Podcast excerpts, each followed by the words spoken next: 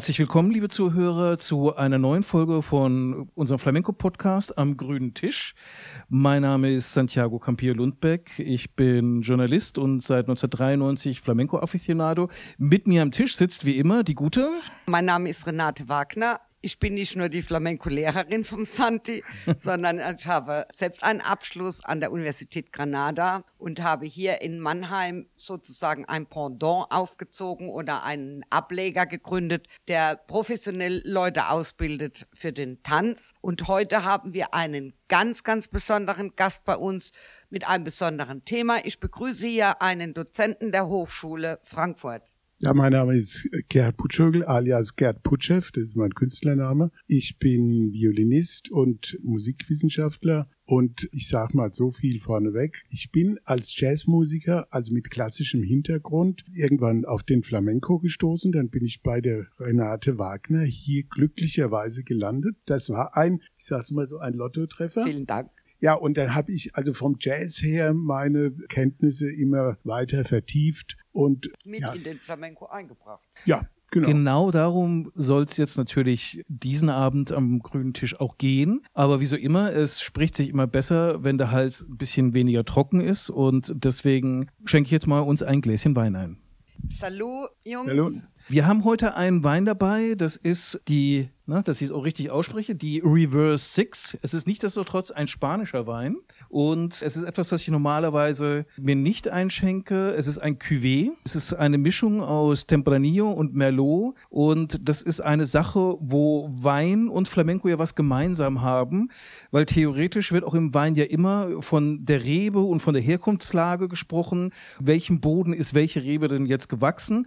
Und doch gibt es ja einen ganz erfolgreichen und sehr wichtigen Teil der Winzerkunst, wo es um den Cuvée, um den Verschnitt von unterschiedlichen Reben aus unterschiedlichen Wurzeln geht, mit dem Ziel, etwas Neues, ein künstlerisches Produkt zu schaffen, ein Geschmack, den jetzt die Mutter Natur so per Zufall nicht hergegeben hat.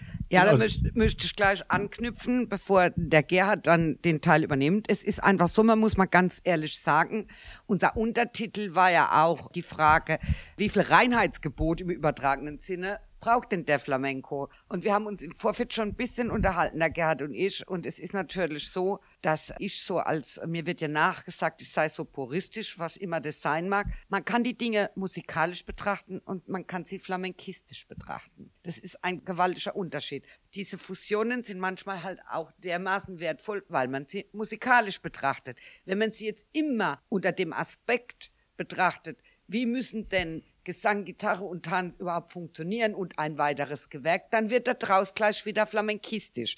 Jetzt mal so im übertragenen Sinne. Aber da vielleicht noch einen kleinen Hintergrund dazu. Das findet ja als Debatte nicht im luftleeren Raum statt. Eine der wichtigsten Stimmen so in der Flamenco-Geschichte, wichtig deshalb, weil der ja auch gehört und journalistisch berichtet worden ist in seiner Zeit, war ja Antonio Marena der zum einen ein großes Talent des Gesangs war, zum anderen aber auch jemand, der sehr theoretisch darüber gesprochen hat und versucht hat, so ein bisschen, ich will nicht sagen, eine akademische Theorie draufzusetzen. Doch, doch, kann man sagen. Bei ihm war die Meinung ganz klar, es geht darum, die Reinheit zu bewahren. Er selber hat sich auch bemüht, alte Gesänge zu retten. Und er war mit Sicherheit jetzt kein Freund davon, die Substanz des Flamencos mit was anderem zu mischen. Die Realität ist natürlich immer so ein bisschen anders. Es hat immer wieder Geschichten gegeben. Ich habe jetzt im Vorfeld mir eine sehr schön angehört. Agujetas hat mit der andalusischen Rockband Smash äh, Aufnahmen gemacht. Und ich habe in eine Sache reingehört. Rock ist ein bisschen viel zu viel gesagt, ich würde es eher Pop nennen, aber eine sehr lustige andalusische Rock-Pop-Band, die Englisch singt und Agujetas trägt ein Garotin dazu bei und was soll ich sagen? Es macht sehr, sehr viel Laune, sich das anzuhören. Das heißt also auch die Leute, die man normalerweise als die, als die authentischen Gesichter des Flamencos wahrnimmt und auch völlig zu Recht, haben Neugierde drauf gehabt, andere Musikrichtungen kennenzulernen. Und jetzt haben wir jemanden hier am Tisch mit dem Gerd, der diese Neugierde auch hat, aber eigentlich aus einer anderen Richtung kommt. Denn du bist ja eigentlich Jazzer. Ja, genau. Ich, ich komme vom Jazz, also ursprünglich neben der Klassik aus der Rockmusik und äh, irgendwann ist mir die Rockmusik, Entschuldigung, zu langweilig geworden. Und dann den Weg gehen viele Bluesmusiker, Rhythm and Bluesmusiker. Aber ich wollte noch mal kurz zu dem Mairena was sagen und dem Beispiel, das du angeführt hast für Fusion. Durch solche Begegnungen entstehen ja oft vollkommen neue Ideen. Also, dass, dass sich Musiker begegnen, die sich vorher Ja, nie, noch nicht mal kannten. Wir hatten auch schon vor einiger Zeit mal drüber gesprochen, hatten wir nicht ähm, mit Vicente Amigo diese herausragende... das war bestimmt nicht ich, weil Vicente Amigo als Gitarrist, äh, da gebe ich offen zu, dass ich ein kompletter Ignorant bin und bin nicht so, ich bin eitel, nicht so eitel, dass ich dann so tun würde, als ob ich was davon weiß, verstehe. Du kannst, kannst den, in diesem Fall den Vicente Amigo aber völlig jenseits des Gitarristischen betrachten. Also es geht um die kulturelle Begegnung. Der hat es doch geschafft, dass er mit irischen Musikern zusammen Flamenco gemacht hat. Also eine neue Form, eine eigene Fusion. Ja, aber ich finde das jetzt gar nicht so abwegig, wenn du dir den Tanz anguckst. Diese Art von Tanz hat natürlich jetzt mal grob gesagt, mit dieser Energie, was die Dagoneus, also Fußtechnik angeht im Flamenco, das ist ganz schön ähnlich. Also Also insofern der- verstehe ich, dass der Vicente Amigo ganz schön nah dran war, mit so einer irischen Band da was aufzuziehen. Aber wie bist du denn jetzt Da- dazu nee, gekommen? Ich muss trotzdem, Entschuldigung, ich Okay. muss, muss dazu noch mal was sagen. Das Interessante ist ja, dass der Vicente Amigo auf einem Festival mit einem irischen Musiker, ein prominenter irischer Musiker, also wahrscheinlich kennen wir ihn, ähm, habt ihr den Namen Nennen wir ihn Sean O'Guinness. zum Beispiel. Ja, und die haben auf dem Festival in Spanien die Idee entwickelt, sie wollen das zusammen machen. Und die denken dann, und das ist jetzt das Entscheidende, die denken dann nicht, der macht Flamenco. Ich mache das. Wie passt das zusammen? Die sagen einfach, wir probieren das. Ja, aber ne? weißt du, woran es auch liegt? Es liegt an der Energie. Vor gefühlt 180 Jahren bin ich mit einem Pferd mit Satteltaschen durch Irland getreckt und mein Startpunkt war Sligo. Und es war für mich das Abenteuer par excellence, dass mich irgendeiner im Kofferraum nach Nordirland geschmuggelt hat. Und ich bin da in einen Keller mitgenommen worden. Das, die Gruppe hieß Barleycorns. Und später, als ich Flamenco gemacht habe, weißt du, was mich da so fasziniert hat? Dass das so eine Ähnlichkeit hatte mit so Buleria-Juegas, wo die über ihre, ihren Ärger sich Luft machen und es in Verse packen. Das hatte ungefähr die gleiche Energie. Aber ist es nicht ein Unterschied auf der einen Seite, sich inspirieren zu lassen von so einem Spirit aus einer anderen Musikrichtung und darüber eine Brücke zu bauen. Zum Beispiel würde mir einfallen, die Cantes de Ida y Vuelta waren ja auch irgendwann mal, dass Flamencos diese Musik aus den Kolonien gehört haben und gedacht haben, eigentlich auch nicht schlecht, machen wir was daraus. Und dadurch ist es zu einem Flamenco geworden. Das ist ja das eine. Aber das andere ist ja dieses von wegen, ich als Musiker sehe jetzt, wie wird da mit Tönen, mit, mit Klangfolgen umgegangen und baue entweder eine Brücke von dem, was ich mache, auf und sage, Mensch, da könnte ich ja in meinem Teil irgendwie lustige Dinge damit tun, mit dem, was die da treiben. Oder was die da treiben, das passt total gut zu dem, was ich treibe. Was mir immer einfällt, ist, bei Jazz wird ja auch immer darüber geredet, diese Kunst der Improvisation, dieses Zusammenspielen der Improvisation, wo was Spontanes, was Ganzes gibt. Oder ist ja auch etwas, was im Flamenco genannt Das, wird. das ist eine ganz entscheidende Grundlage. Die Voraussetzung dafür ist, dass man zusammenarbeiten kann. Also es gibt ja eine ganz, trotz aller Unterschiedlichkeiten zwischen Jazz und Flamenco. Du hast drei Töne Flamenco und weißt das Flamenco und umgekehrt auch. Aber es gibt, ähm, also zum Beispiel das, was du ansprichst, äh, ähm, Kommunikation. Das ist also Improvisation. Auf der Bühne ist, äh, wird ganz viel über Codes kommuniziert. Du weißt, wenn der und der äh, das macht oder wenn der die Akkorde so und so anschlägt oder wenn und so weiter. Hier, hier eine kleine Anmerkung. Der Gerd unterrichtet Improvisation als ein Schwerpunktthema bei sich an der Hochschule. Also hat nochmal eine andere Flughöhe, wenn er jetzt darüber spricht. okay, an der Hochschule, da geht es aber um Instrumentalimprovisation. Also nicht jetzt im engeren Sinne um das, was sich da in, in diesem zum Teil wilden Geschehen, und da haben wir schon wieder eine Gemeinsamkeit, die Emotionalität im Jazz und im Flamenco. Also im Flamenco spielt die Leidenschaft, das sich verausgaben bis zur letzten Energie, was aus sich rausholen, das spielt ja eine ganz zentrale Rolle. Und die Leute merken sofort, verausgabt er sich oder spult er da irgendwas ab? Also beispielsweise, wenn eine Tänzerin oder ein Tänzer irgendwie nur das abspult, was er virtuos einstudiert hat, das hört das Publikum. Natürlich ist alles irgendwo einstudiert, aber die Präsenz und die Leidenschaft, mit der das in dem Moment rübergebracht wird, Das merken die Leute. Und das ist im Jazz ganz ähnlich. Im Jazz, also wir haben zum Beispiel, es wurde irgendwann mal, äh, der Eckhard Jost, ein Jazzwissenschaftler, hat den, ich weiß es nicht, ob er den Ausdruck selbst geprägt hat, also um High Energy Playing was mhm. irgendwann im Jazz eine ganz große Rolle spielt. Das gilt für alle Instrumente, also vor allem, es ging da in erster Linie um, um Saxophon. Und dieses High Energy Playing, das ist äquivalent zu dem, was im, im Flamenco passiert. Auf einem ganz hohen emotionalen Niveau, wo Außenstehende dann sagen, das weiß ich, die sind hysterisch oder ja. sowas.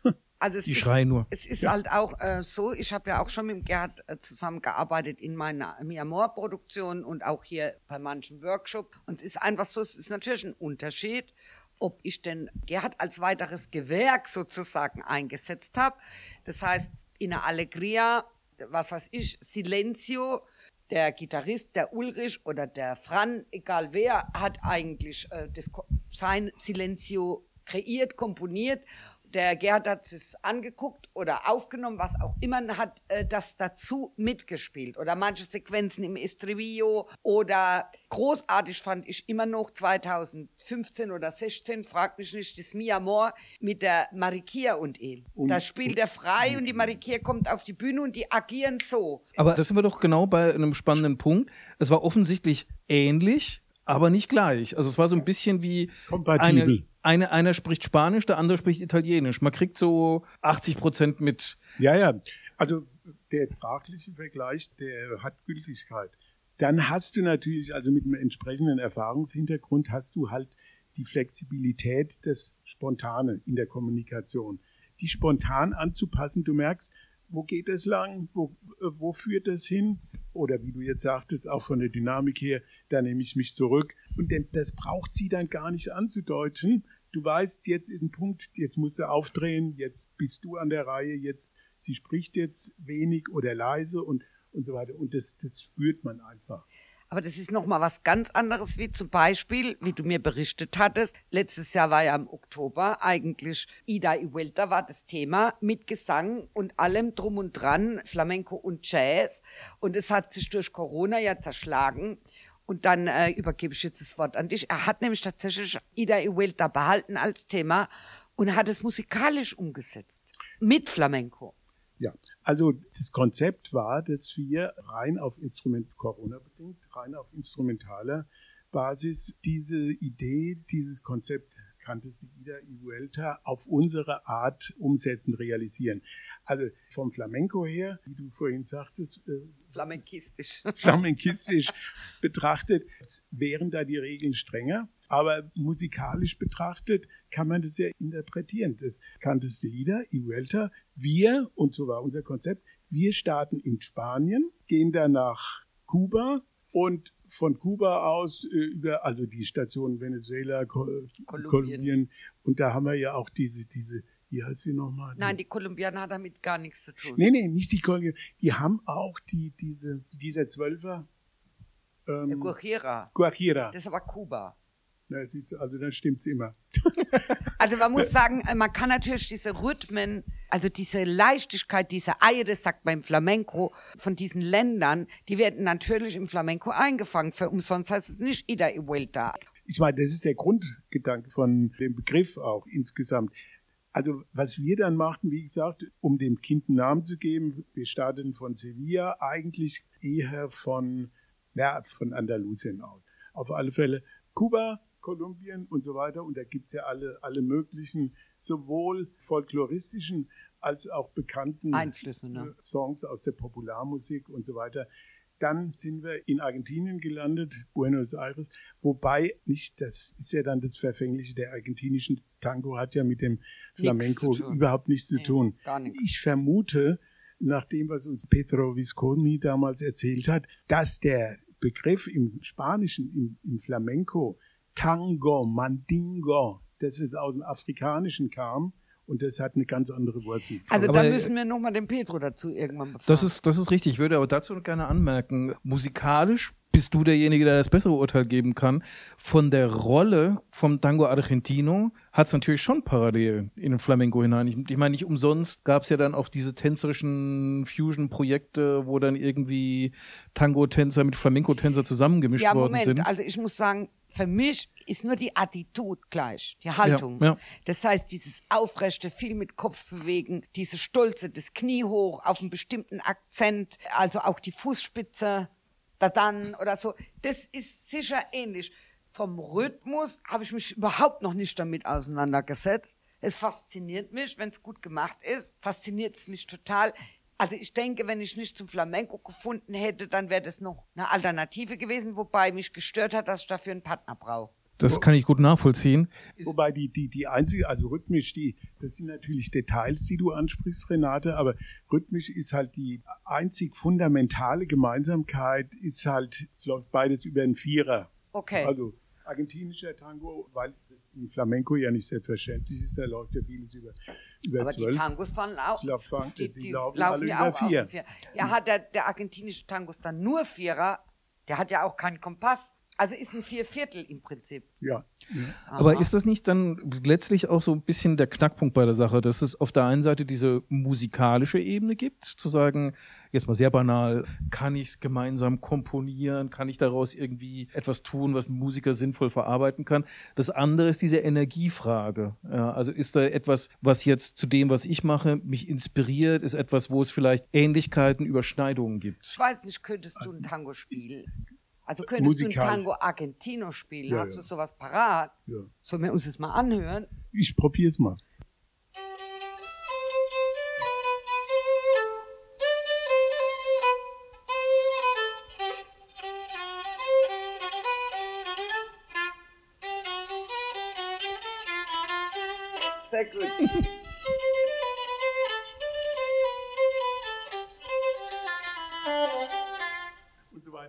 Ja, ist das super. Ah, ja genau.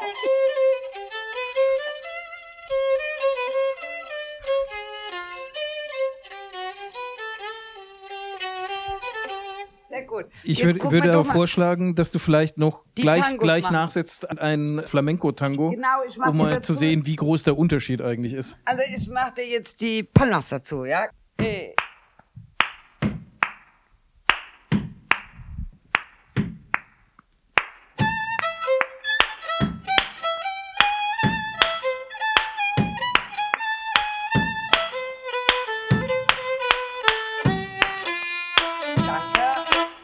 Könntest du dieses äh, Motiv aufgreifen, um das mal zu verchessen? Das ist ja dann frei, ne? Ich komme in, in die kubanische Musik. Gut, dann mach mal.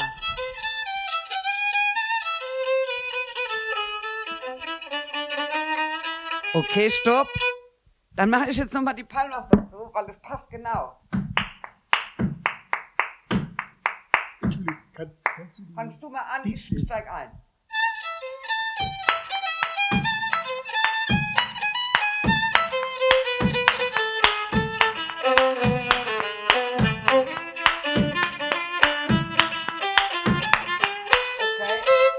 Und durch diesen, durch diesen Kompass mit den Palmas, was im Handumdrehen Flamenco. kubanische Musik hat ganz viel im auf, immer auf den äh, Unterseiten. Dong, da, dong, dong, dong, dong, dong, dong. Also,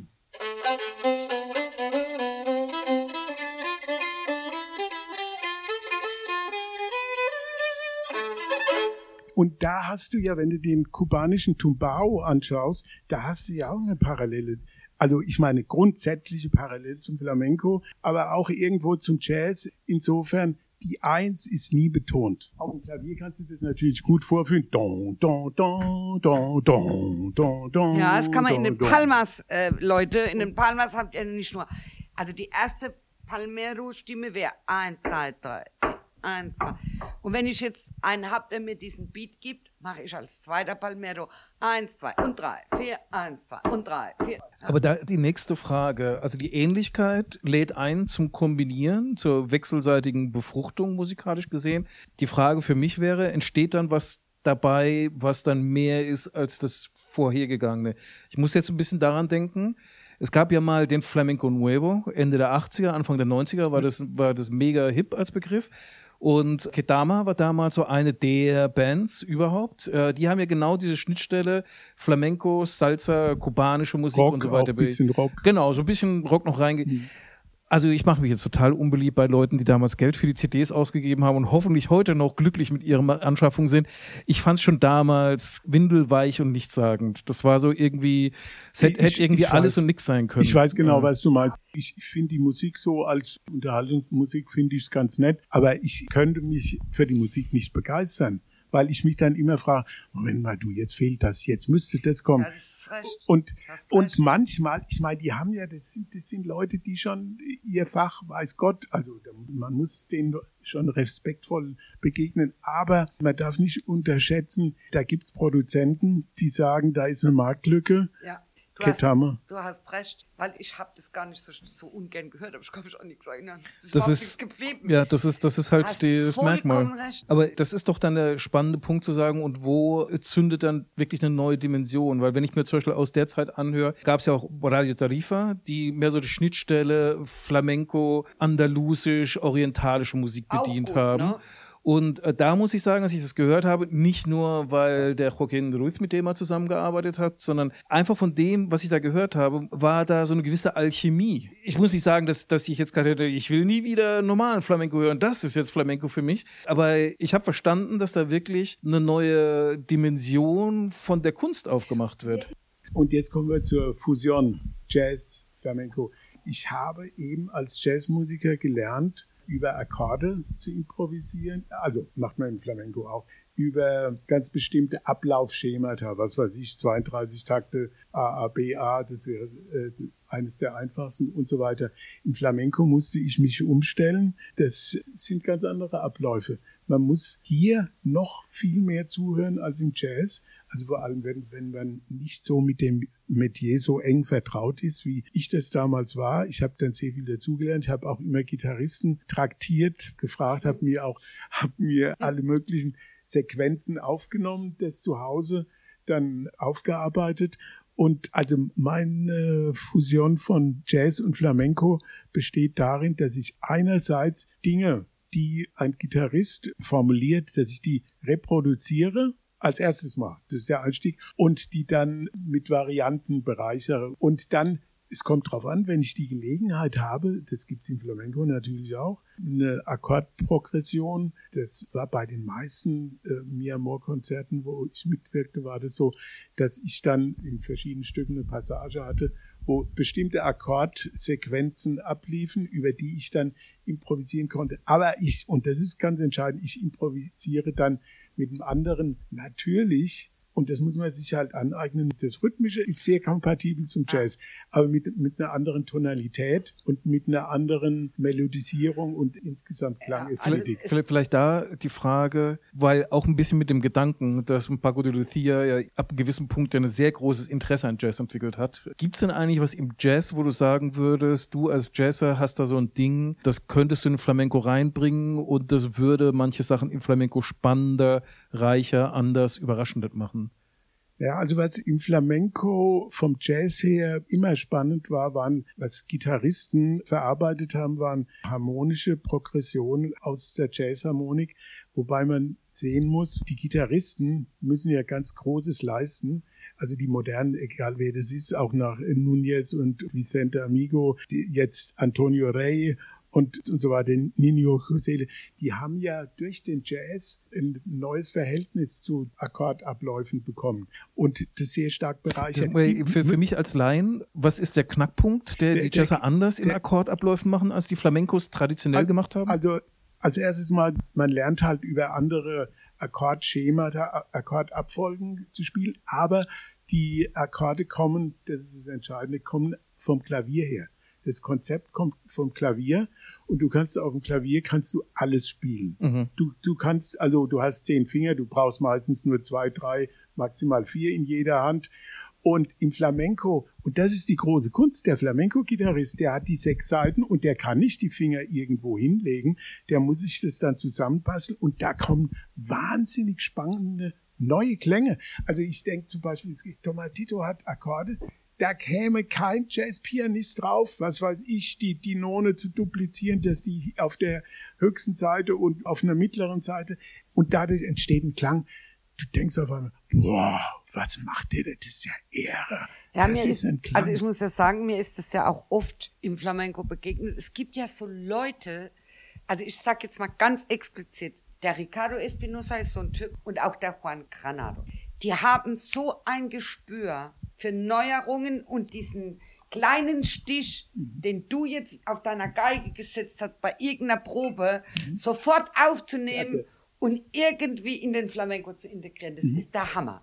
Und so entstehen halt, glaube ich, mhm. wirkliche Fusionen. Mhm. Da spielt natürlich ein Intuitivvermögen eine ganz große genau. Rolle. Das war auch übrigens auch für mich ein grundsätzlich, ganz allgemein Motiv, mich intensiv mit Flamenco zu beschäftigen, dass ich entdeckte, dass die Violine mit äh, ihrem Klangspektrum vom Arabischen her, nicht mhm. marokkanischen, es gibt übrigens einen Makamahonda. Ja, genau. Wir angucken. Geil. Genau, genau. Das ja. ist das Stichwort. Und ich dachte, Flamenco hat ja nicht nur arabische, auch indische Wurzeln, aber da spielen Streichinstrumente eine große Rolle. Und dieses, du kannst auch mit einem Streichinstrument, ich mach's gleich mal vor, kannst du ja. auch den Gesang kommst du dem vokalen Idiom auch sehr nah. Also wir müssen jetzt kurz mal installieren.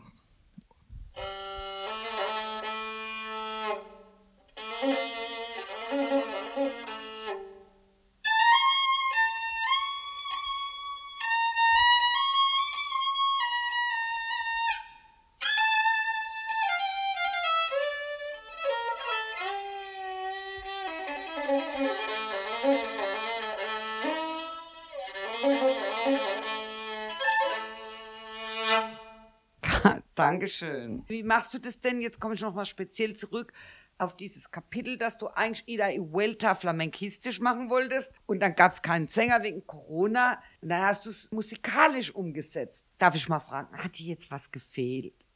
Na ja, gut, man richtet sich dann auf die Instrumentalinterpretation ein und dann am Schluss, also beim Flamenco fehlt dir dann natürlich schon was. Der ne? Gesang, ne? Da fehlt der Gesang und auch der, Bitte. ja, so als Inspiration, der Tanz ist klar. Aber bei den lateinamerikanischen Stücken, da, wenn, wenn du das instrumental inter ja. interpretierst, ja, vor allem, ich meine, die dadurch, dass das auf dem, also wir hatten da auch eigentlich hierzulande den besten, den Toni Lakatosch dabei Allein. und einen tollen Pianisten aus Frankreich, den Jean-Yves Jung. Und dann fällt es nicht mehr so auf, weißt du, wenn ja. und auch noch ein super Bassisten, also das war die die ähm, Latino, ich nenne es jetzt mal so, der Latino-Teil. Und dann, ja, da vermisst du durch die Konzentration auf, auf ein ganz hohes instrumentales Niveau vermisst du dann nichts, weil genau. das ist dann so dicht, ja. da entsteht so eine Energie auf eine andere Weise, dass du dann eigentlich nichts mehr vermisst. Ich frage mal den Musikwissenschaftler, gäbe es denn eigentlich eine Musikkultur, die ein Fusion-Potenzial hätte, was bis jetzt noch keiner genutzt hat? Weil wir haben ja jetzt die Beispiele gehabt, ja. in die arabische Richtung zu gehen, in die lateinamerikanische Richtung zu gehen, in den Jazz zu gehen, auch Rock, Blues Rock, Pata Negra ist dann für mein Gefühl sogar ein sehr gelungenes Beispiel dafür. Ja. Aber was würde dir so eine Musikwelt einfallen, wo du sagst, Mensch, da müsste ich einer mal hinsetzen und mal Bock drauf haben? Vor 60 Jahren war das, als die früher schon entdeckt, auch von klassischen Musikern, John Cage und oder auch Stockhausen, die Musik der sogenannten Dritten Welt. Und es war vorher zum Teil schon erschlossen, aber so richtig erschlossen wurde das erst durch die Begegnungen, als der Jazz sich öffnete und Jazz meets the world. Und der Jazz hat sich dann mit, was du aufgezählt hast, arabischer Musik, türkischer Musik, vor allem auch indischer Musik. Der John McLaughlin, der äh, prominenteste Vertreter dieser Fusion, der ja viel mit Indern immer zusammengespielt hat, der hat unglaubliche ähm, Höhenflüge mit musikalisch seinen indischen Mitmusikern da zustande gebracht. Insofern, das meiste ist schon wirklich erschlossen und die Potenziale sind da ziemlich ausgeschöpft. Also wenn du noch einen Schritt weiter gehst, zum Beispiel, wir haben uns auch Gedanken gemacht, was kannst du zum Beispiel mit chinesischer Musik? Mhm. Das ist schwierig, weil das, was ich anfangs sagte, die Grundlagen, zum Beispiel bei Indisch, die indische Musik hat rhythmische äh, Modelle, da kann der Rest der Welt nur davon träumen. Oder auch die afrikanische Rhythmen. Das sind auch unglaublich differenzierte Geschichten, an denen man sich orientieren kann, die man dann umsetzen kann, auf seine Art wieder neu deuten kann.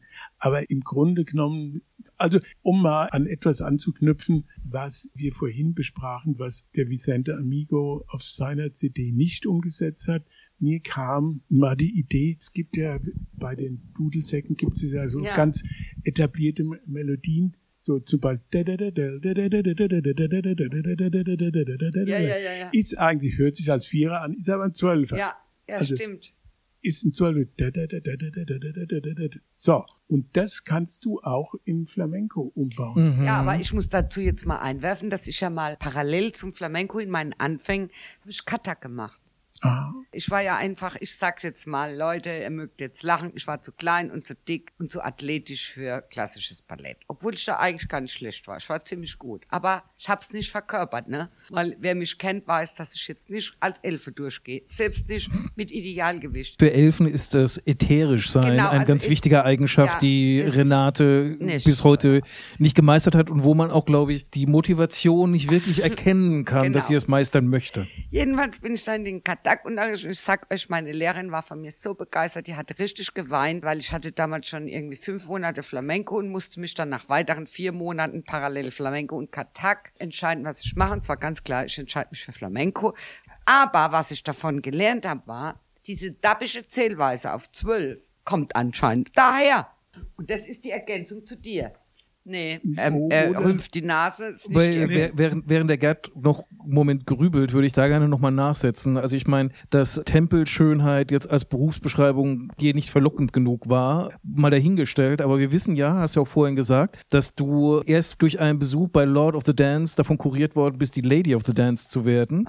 Und jetzt sagt ja Gerd, da ist ja ein Potenzial musikalisch gesehen da, zu sagen, die keltische Musik und Flamenco deine Schnittstelle zu finden. Und du hast hast ja auch gesagt, du hattest das auch mal erlebt, dass diese Energie von so einem Abend dich auch sehr, sehr an Flamenco erinnert hat. An dieser Stelle kann ich immer nur jedem empfehlen, diesen Kurs. Der Petro Viscomi macht ja x solche Kurse. Der hatte ein ganz tolles Beispiel aus Afrika der Gerd kann sich erinnern, wir haben das nämlich zusammen geguckt aus dem geschichtlichen Teil des Flamenco. Da zeigt ein Video, da tanzen Leute aus Afrika im Prinzip Buleria, wenn man es richtig nimmt ist dem sehr nah. Ja, so, so. Pass auf, wir können das mal vorexerzieren und zwar gibt man die Akzente von einem ganz typischen, also das hat so einen Klischeenamen, African Beat, heißt in der afrikanischen Kultur Omele. Und das ist ein Zwölfer, der aber ganz bestimmte Akzentmuster hat. Kannst du mal... Ja, ich mach mal, ich mach mal den Mikrofonhalter hier. Wunderbar. So, und das müssen wir uns jetzt als Zwölfer vorstellen. So, jetzt kommen die Akzente. Oh.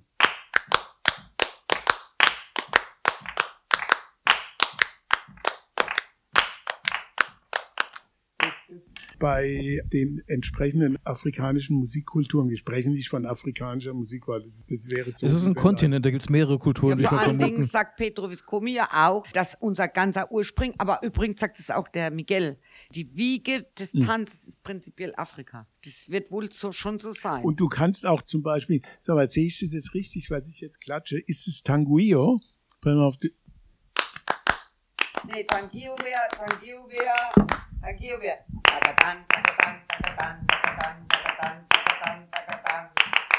Okay. Aber so ähnlich. Die Irish stimmt mal auf jeden Fall. Renata, auch die Malikia hat ja mit zur Schnittstelle Flamenco, Andalusisch, Arabisch ein bisschen experimentiert. Total. Was, die machen in Camachonda mit der Manolette schon zugange. Was haben dir die Leute denn eigentlich zu dem Thema Fusion oder andere Musikrichtungen gesagt? Was war denn für die interessant? Oder habt ihr einfach nee, die Malikia war ja äh, sehr umstritten. Damals war das ja noch mit dem Fusion so eine Sache. Zwischenzeitlich wurde es etabliert. Sehr, ja, wurde sehr modern und war dann etabliert. Zu der Zeit, wo die Marikia Fusions gemacht hat, war das total das Letzte. Also die Leute haben auf die Marikia eingehackt, weil die schon immer total offen war. Die ist eigentlich eine Musikerin. Das ist genau der Punkt. Und weil du vorhin über Marina gesprochen hast, also ich sehe das so, dieser puristische Anspruch von ihm, das führt natürlich irgendwann. Es war aber sein Schüler, es war er gar nicht. Okay. Der hatte einen Schüler, ich weiß den Namen nicht mehr, die Marikier könnte ich mir jetzt direkt sagen. Der Schüler hat das alles in Form gebracht. Der Mairena, dem war das eigentlich wurscht. Aha. Aber jetzt heißt ja immer Und der. wenn du nichts weißt, Mhm. dann versuchst du alles in eine Ordnung zu bringen. Mhm. Und wenn du eine hohe Fakultät hast, kannst du es einfach so lassen. Für mich gibt es Sinn, weil ich Ja, auch ja, so ja, ich meine, er hat es also sozusagen dokumentiert und äh, Versuchte wie- dann eine wie- Ordnung Wie reinzubringen. ein guter Buch, ich nenne das jetzt mal so despektierlich, wie ein guter Buchhalter. Genau. Alles. Und ja, aber so jemand ist dann aber natürlich, weil wir jetzt über Quadripato und Paco de Lucia gesprochen haben, so jemand ist natürlich nicht imstande, das dann die Innovationen von Paco de Lucia anzuerkennen. Ich meine, das Tröstliche ist ja, dass der Mensch, der dann die Sachen von Antonio dann aufgeschrieben hat und sozusagen diese Theorie festgeklopft hat, dass das, Das alles ich übrigens irgendwie von der Marikia, ne? Sonst wüsste es auch ja, nicht. dass der im Prinzip ja auch an einem Schlüsselloch gehangen hat, weil dieses Bild vom Flamenco, das Genau. ist jetzt irgendwie was aus dem Volk der Gitanos an bestimmten Orten erwachsen ist und so weiter, das war ja schon zu dem Zeitpunkt nicht wahr. Ich meine, das war, kann ich jetzt mal sagen, weil mein persönlicher Lieblingsballo, die Faruca, ist ja nicht so entstanden, dass irgendwo in Asturien Gitanos auf dem Berghang gewesen wäre. Nur der Text ist aus Asturien. Eben. Aber nur der Text. Eben, aber Und das ich meine, was sagt denn der Text? Dass da einer irgendwie Das- seine das- Herde bewacht. Das hat Nein, ja nein, dass, dass, dass der Schäfer, dass die. Schäferin traurig ist, weil der Genau. Schäfer tot ist. Aber Äh, die Musik kommt nicht aus Asturien. Ja, aber das Gesamtkonstrukt, wofür es bekannt ist und wofür du die Faruka interpretierst, ist im Prinzip eine künstlerische Leistung. Das sind Dinge zusammengetragen Genau, worden. genau. Das ist nicht so, dass da jetzt irgendwie in der Höhle beim Essen kochen jemand spontan irgendwie ein bisschen den Hintern geschwungen Wir hätte. nicht. Naja, gut, aber wir wissen, der Teil, wo es definiert worden ist, hat auf der Bühne stattgefunden. Das heißt, aus der puristischen Perspektive müsste man sagen, dass Faruka quasi flamenkisierte Bühnenkunst ist. Also ich weiß nicht, ich bin ganz weg mittlerweile, auch durch meine ganzen Online-Kurse. Du hast es mich draufgebracht mit dem Wort Puro, dass es puristisch gar nicht gibt. Also ich glaube einfach, Flamenco ist ein Spiegel einer Epoche, eines Zeitgeistes und des Lebens der Menschen, die diese Kultur im Prinzip in der Form darin leben. Und wir sind jetzt irgendwie außerhalb, weil wir jetzt ja, in, ich jetzt aus Mannheim da bin und da jetzt nicht an jeder Ecke jemand singt oder spielt oder tanzt, schon dreimal nicht. Also eigentlich, als ich angefangen habe, habe ich es einfach nur gemacht, weil es mich so fasziniert hat. Ich wusste nicht warum. Mittlerweile weiß ich es, weil es meine ganzen inneren Trauer und Schmerz für mich als Person angesprochen hat. Genauso spricht sie auf Freude, Ausgelassenheit, Emotion, Explosion, Auflösung von einer Angespanntheit. Das ist ja alles das, was emotional jetzt zu erfassen ist. Und auf meinem Weg äh, haben mir natürlich viele geholfen. Wir sitzen ja auch in der Runde. Der Sandy hat mir geholfen, indem ich unbedingt wollte, dass er mit Faruka auf die Bühne geht und wir uns halbbar gekloppt haben, äh, weil er es dann doch schon so viel Erfahrung hatte, dass er es ein bisschen anders sieht als ich. Da kam er zum Konsens. Und natürlich hat der Gerhard mich total geprägt durch die Betrachtung, nicht so snobistisch zu sein, immer zu sagen, Fusion machen nur Leute, die was Echtes nicht können. Totaler Schwachsinn. Ich finde, es gibt einen Künstler, der das auch ganz gut verkörpert. Dieses, du kannst Fusion sein, du kannst trotzdem sehr, sehr Flamenco sein. Und das ist für mich der Diego Carrasco. Das stimmt. Der ist so, also ich habe den erlebt im Rahmen von einer Aufführung von Israel Galvan, der an diesem Abend sehr modern war, sehr konzeptionell, ja, und das kann man werten, wie man will, aber es war tatsächlich einfach modern und ich sag's mal so, das war ein Abend, wo ich für mich jetzt die Flamenco-Wurzel da drin nicht so richtig gefunden hatte, bis zu dem Zeitpunkt, wo dann der Diego Carrasco aufgetreten ist und in der Sekunde, wo er auf der Bühne war, war es sehr, sehr Flamenco für mich. Und das ist aber gleichzeitig halt eben jemand, der wirklich sehr frei und ohne Berührungsängste mit Jazz und aller Art von Musik rummacht äh, und es trotzdem schafft, dass es eben Flamenco ist. Ja, man muss halt aber auch unterscheiden, dass es einfach, ich glaube, alle Flamencos, die, oder viele, die ich kenne, die haben das, tragen das in sich und können das auch, aber sie tragen es nicht als Fahne vor sich her und sie tragen es nicht zum Markte. Also da fällt mir ein gutes Beispiel. Es gibt einfach Leute, die sind immer innovativ und immer musikalisch unterwegs. Das ist zum Beispiel der Joaquin Ruiz. Und da gibt zum Beispiel eine Juana Amaya, wo du jetzt denken würdest, die kann jetzt nur Flamenco, Flamenco, Flamenco. Und dann kommt irgendwas und sagt, oh, ich hätte da gerne aber was ganz anderes. Diego oder wer immer da jetzt gerade äh, Gitarrist ist, kann, hast du nicht noch was, was anderes? Weißt du, sowas für mein Corazon. Dann spielt er irgendwas, wo ich denke, es hat jetzt gar nichts damit zu tun. Es ist nur im Kompass gebunden. Und dann sagt, ja genau, das möchte ich. Und macht dann da drauf was, wo du denkst, wow. Und da kommt hinten nach was ganz Tolles raus. Aber diese Schnittstelle zu begreifen, das hat mir im Leben am meisten gebracht, glaube ich, so der Miguel und die Esperanza. Also unterschiedlich kann man ja nicht sein. Mhm. Die Esperanza Fernandez, die da aus so einer Dynastie kommt, Gitano, Gitano, Gitano. Und dann dieser Miguel, der eigentlich in Venezuela geboren ist, in Deutschland aufgewachsen, danach irgendwie nach Andalusien geht und schafft, diese Brücke zu schlagen. Und diese Konstellation, da möchte ich dir auch mal sein Rhythm and Soul ans Herz legen. Gerhard, guck dir das mal an, was der mit dieser Guajira macht. Apropos Ida Vuelta. Wobei ich dir den Ball jetzt wieder zuspiele. Wie hast du es denn gelöst, jetzt schlussendlich deine Fusion mit Jazz, Flamenco und diesen berühmten Menschen mit deiner letzten Produktion da Ach so, die, die, du, du meinst diese Ida Vuelta. Ida Vuelta, ja. ja ich weiß gar nicht, hatten wir das vorhin schon besprochen oder in, jetzt im Rahmen? Also wir, wie gesagt, wir starteten in Andalusien, genau gesagt in, in Cadiz, mhm. Cadiz, Havanna und so weiter. Und ja, in dem Moment, wo wir in Havanna waren, haben wir im Grunde genommen den Regler umgeschaltet von Flamenco auf kubanische Musik. Und im Grunde genommen vieles, was in Lateinamerika passiert, abgesehen von Tango haben wir ja festgestellt, ist, ist ja was anderes. Und Brasilien, die haben auch eine eigene Musikkultur, ja. Die, ja. die mit der kubanischen eigentlich, Nichts es gibt Schnittpunkte, aber vieles, was für Kuba Gültigkeit hat, hat auch beispielsweise in Venezuela, in Kolumbien und von daher war das irgendwie die Klammer, die Schiene, weil keiner von uns studiert jetzt kolumbianische äh, venezuelanische Musik. Es haben auch Jazzmusiker Calypso geschrieben und so weiter. Die kann man dann natürlich auch umdeuten. Wenn du darüber improvisierst, kommt auch mal was ganz Neues raus. Oder was weiß ich, es gibt einen tollen Pianisten, der hat auch mit dem Tomatito zusammengearbeitet. Amador? Nee, nee. Er kommt aus Puerto Rico. Okay. Ähm, ich komme jetzt nicht drauf. Und was auch immer er spielt, ich sag mal so, der könnte irgendeine klassische Sonate, die sich dafür eignet, nehmen, der modelt das um und da kommt was Kubanisches am Schluss dabei ja, ich, raus. Ich wundere mich ja auch immer, weil ich dann denke, okay, angenommen, wir hätten das Thema Brotbacken mhm. und würden jemand mit Plattdeutsch dazu nehmen, jemand aus Bayern und jemand aus Monnem. Und jeder von denen redet in seinem Dialekt. Also Brotbacken bleibt trotzdem Brotbacken, oder nicht? Ja, es gibt aber, glaube ich, so, so Schnittpunkte, wo es besonders fruchtbar ist. Ich meine, wir haben jetzt ja ausführlich über diese Schiene wieder nach Spanien zurückgesprochen. Fakt ist aber zum Beispiel über den Mambo gibt's ja auch eine Schiene dann wiederum, dass Künstler nach, nach New York gegangen sind, dass die lateinamerikanische Kunst aus Kuba wiederum die amerikanische Populärkunst auch beeinflusst hat. Absolut. Äh, also absolut. diese Wechselwirkung gibt's also ja meine, auch. Der, die früheste Stimmt. Begegnung war ja der Mambo also schon sehr früh 30er, 40er Jahre. Aber da hast du ja Paradebeispiele für Fusion, also auch im frühen Jazz. Das war ja alles irgendwo zum Teil auch von Lateinamerika beeinflusst, weil über New Orleans kam das ja direkt ja. rüber und deswegen spricht man ja auch von Spanish Tinge. Also das ist so ein äh, Oberbegriff für ein Stilkonglomerat. Alles, was aus Lateinamerika kam, hieß nicht Latin Tinge, sondern Spanish Tinge.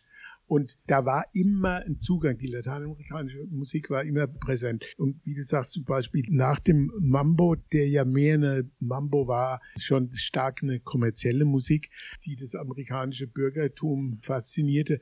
Aber zum Beispiel die Salsa-Musik. Jeder denkt Salsa, kubanisch. Nein. Sehr New York. New York. Ja. New York. Ja. Das ist, das ist eine Musik, die eben aus der, und Salsa heißt ja Fusion. Ne? Ja, ja, jetzt was ist denn mit, du hast mir erzählt, du hast eine CD aufgenommen. Ja. Und was hast du da drin behandelt? Die ist ja jetzt gerade raus, ne? Die kommt jetzt raus, ja. Das war ein langer Weg, weil äh, bei einigen Stücken wirkt eine große Besetzung mit ganz unterschiedlichen Instrumenten, die weder im Jazz noch im Flamenco, also Orchesterinstrumente, Posaune, Horn, Harfe, jede Menge Streicher und so weiter. Und ja, also die im Wesentlichen, um das auf den Punkt zu bringen, die Grundsubstanz ist derart, dass die ähm, rhythmischen Grundlagen am Flamenco orientiert sind. Auch wenn keine Palmas dabei sind. Ich meine, Palmas, wenn du Palmas hörst, identifizierst du natürlich gleich. Aber auch ohne die Palmas sind hauptsächlich Pulerias, Tangos, sind auch zwei Flamenco-Rumbas dabei. Ja. Wie heißt und, die? Und da, da, darüber wird impro das hängt von dem, da sind zwei, ähm, Nein, ich meine, wie heißt die CD? da sind zwei Labels im Gespräch. Das wird sich in den nächsten Wochen entscheiden. Also Okay. ein möglicher Name wäre im Bezug nehmend auf ein Stück. Das heißt Los Vientos de Algeciras. Vielleicht, ne? Ich möchte jetzt mal anmerken, falls Leute denken, die Mitstreiter hier bei unserem Podcast kommen, um für sich Werbung zu machen, möchte ich doch mal anführen, dass der Gerhard mit Begeisterung gekommen ist und hat noch nicht mal einen Titel für seine neue CD. Aber, aber, ja, ich darf nicht verraten, weil aber wir halten hier auch mal fest, wir machen auch dann sehr gerne Werbung für jemanden, den wir für gut halten. Ja. Ja, und das ist hiermit versprochen, sobald wir wissen, dass A, die CD tatsächlich auf den Markt kommt und B, dass er auch einen Titel hat, dann werden wir das natürlich auch in allen Kanälen, die uns zur Verfügung stehen, posten, damit ihr auch davon was darum. Ja, vor allen Dingen, weil der Gerhard einfach ein Mensch ist, der ganz viel immer wieder macht. Mit Fusions, aber auch mit Flamenco Flamenco. Da wir bei diesem Podcast schon fantastisch lange hier im Sprechen sind, würde ich ganz gerne mal so Richtung Ende steuern mit einer äh, einfachen, vielleicht nicht so einfachen Frage. Der Flamenco Nuevo war ja Ende der 80er Jahre, also ist 30 Jahre her. Und unsere Frage war ja, braucht Flamenco ein Reinheitsgebot? Ich glaube, wir haben schon ein bisschen beantwortet, dass Reinheitsgebot in Flamenco nie Praxis, bestenfalls mal gepredigte Theorie war. Aber die Frage wäre schon, Flamenco Nuevo, hat es was gebracht? Ist Flamenco heute anders? Ist es besser geworden? Oder ist es dadurch besser geworden, dass wir heute von den, den großen Gruppen von Flamenco Nuevo nichts Ich mehr mach's mal hören? zuerst, weil ich nicht so versiert bin wie du. Ich bring's mal jetzt so Lieschen Müller-mäßig auf den Punkt. Also Reinheitsgebot hat natürlich für mich so den Anspruch, du hast ein tolles Hemd, das wäschst du 400 Mal, ist einfach kaputt. also da gibt es bestimmt andere Möglichkeiten. Ich glaube, in der Fusion oder in der Erneuerung liegt einfach der Schlüssel. Ich gebe weiter an den Gerhard. Also ich würde das so bestätigen und zwar mit dem Zusatz, dass nur die Veränderung den Flamenco am Leben erhält. Denn wenn der Flamenco puristisch aus den 50er Jahren Oh bis heute äh, weiter gepflegt wird, dann will ihn irgendwann nur noch eine kleine Gruppe hören und er muss mit der Zeit gehen. Der Enrique Morente hat, ich weiß das Zitat jetzt nicht auswendig, aber so sinngemäß, er sagte, wohin auch immer der Flamenco geht, ich weiß es noch nicht, aber er wird seine Substanz äh, behalten. Ja, alle du. Besser kann man es nicht sagen. Und damit kommen wir zum Ende von einer weiteren Folge hier am grünen Tisch. Ich hoffe, es war für euch spannend. Ich hoffe, vielleicht auch die ein oder andere Inspiration, mal neue Musikquellen euch anzuhören. Wir werden auch gucken, dass wir vielleicht mal den einen oder anderen YouTube-Link zu ungewöhnlichen Flamenco-Einsätzen zeigen, die ihr so vielleicht normalerweise nicht mit Flamenco verbindet. Und ja, dann freue ich mich darauf, wenn wir euch wieder begrüßen können bei der nächsten Folge von Flamenco am grünen Tisch. Ich bin der Santiago und mit mir am Tisch waren zum einen die Renate Wagner, ich danke fürs Zuhören. Gerd Putschew, ich danke auch fürs Zuhören. Und nochmal danke an unseren Gast hier, der hier viel Know-how reingebracht hat, Ja. wo wir uns wirklich die Köpfe hätten heiß laufen lassen müssen, Alle um du. ähnlich darauf Ja. zu machen. Gracias. Bis zum nächsten Mal. A vosotros.